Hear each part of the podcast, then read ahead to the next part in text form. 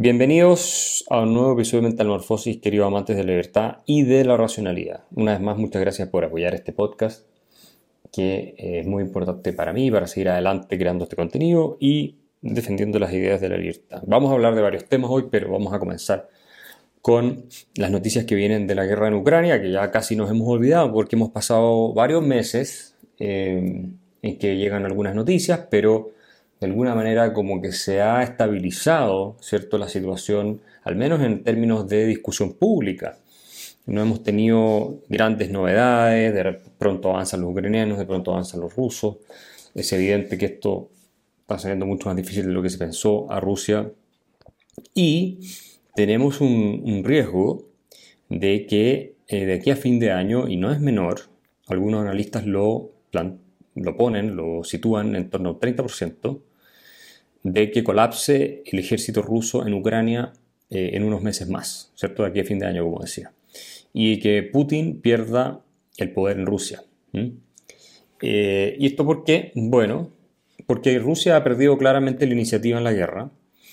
Eh, han expulsado completamente a las Fuerzas Armadas rusas de la región de Kharkiv. Y eso significa que Ucrania está en una buena posición para eh, retomar eh, Luhansk Oblast, que la parte que Rusia había declarado completamente liberada a principios de julio. Es decir, los avances que los rusos están haciendo se están perdiendo. También han entrado las fuerzas ucranianas a la ciudad de Liman, eh, que está en la, en la frontera de Luhansk Oblast, y han retomado el pueblo de, aquí intento pronunciarlo bien, ¿no? Bilohorivka, eh, que también es eh, una zona importante porque está en las afueras de Lysyansk, que es una de las dos eh, ciudades más grandes de Luhansk, que es la región que las Fuerzas Armadas rusas habían capturado después de meses de una batalla muy cruenta. Em, así que las cosas están andando muy mal.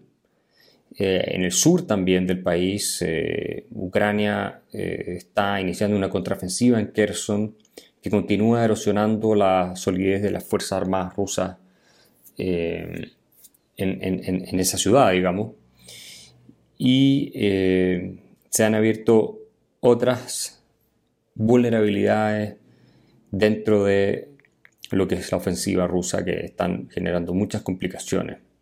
Las contraofensivas recientes de Ucrania han sido muy exitosas eh, y han sacudido, ¿no es cierto?, a las élites rusas eh, de todos los sectores y están ya empezando a reconocer que Rusia está perdiendo la guerra.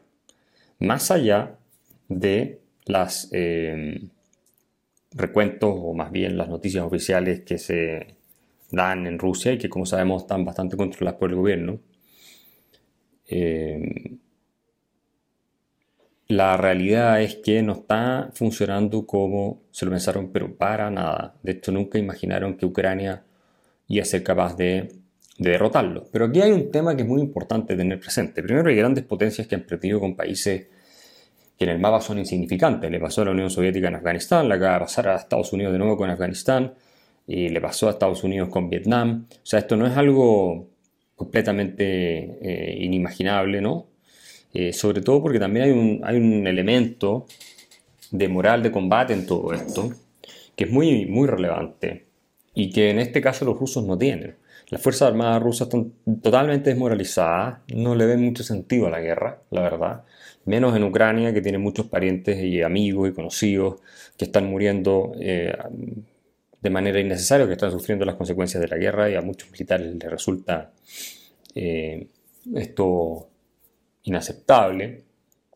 Y eh, en consecuencia no tienen esa motivación para, para, pelear, los ucranianos en cambio están defendiendo su patria, la moral de combate es total, absoluta y completa, y sí, por supuesto, tienen ayuda occidental en materia de armamento. Pero no es como que los ucranianos, uno pudiera decir, tienen mejor y más armamento que los rusos. no es así. Eh, porque obviamente la ayuda ha sido contundente, pero podría haber sido mucho mayor. Estamos hablando de Rusia, no estamos hablando de un país pequeño que no tenga eh, capacidad militar. Se supone que, y esto iba a ser fácil para ellos. De hecho, eso es lo que habían calculado ellos mismos, ¿no?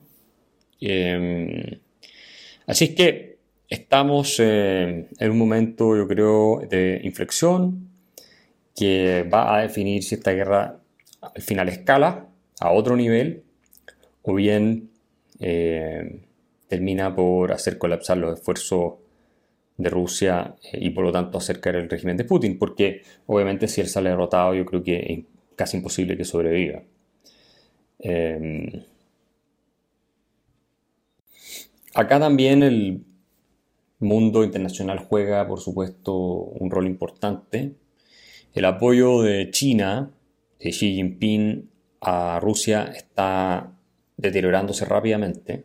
De hecho, el mismo Putin admitió hace no mucho que China está muy preocupada por la guerra que está teniendo lugar en Ucrania y, por supuesto, a China como aspirante a nuevo hegemón, eh, más allá de los problemas que tienen ellos, ¿cierto? Siguen siendo un factor de poder económico y militar gigantesco en el mundo, el segundo después de Estados Unidos.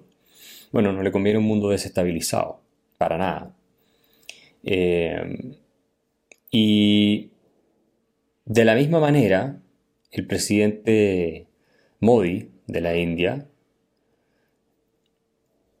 le dijo a Putin que la era de estos tiempos no era eh, una era de guerra. De alguna manera está también India empezando a generar y ejercer presión sobre Rusia, porque esto claramente no le conviene a nadie. Turquía dijo además hace poco en las Naciones Unidas que Rusia tenía que devolverle Crimea, eso lo dijo Erdogan, ¿cierto? el presidente de Turquía, a los, a los ucranianos. Eh, hay muchos líderes de Asia Central que se están distanciando de Putin y Rusia. Eh, por ejemplo, Kazajstán ha detenido convoys de camiones eh, enviados desde la Unión Europea a Rusia para asegurarse eh, de que no tengan containers con eh, elementos sancionados por la misma Unión Europea. Entonces Rusia se está quedando solo, Putin se está quedando solo internacionalmente y se está quedando solo, vamos a ver también, eso está por verse, internamente, pero seguro que ya empiezan los peleas dentro de Rusia.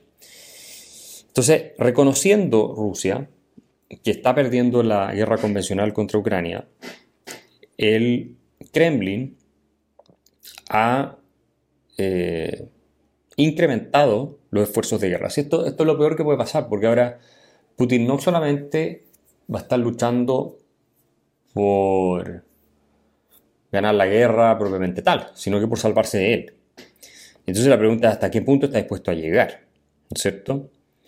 Entonces, aquí lo que está pasando es que la Duma, por ejemplo, el Parlamento en Rusia, acaba de aprobar leyes aumentando las penas para soldados que se nieguen a combatir en Ucrania, ¿cierto? Para los que deserten sus unidades o para los que se rindan eh, voluntariamente. Para todos esos casos, eh, la, ley, digo, está endureciendo las penas. Así es que van a darle a la deserción durante periodos de movilización y ley marcial una pena de 5 a 10 años de cárcel.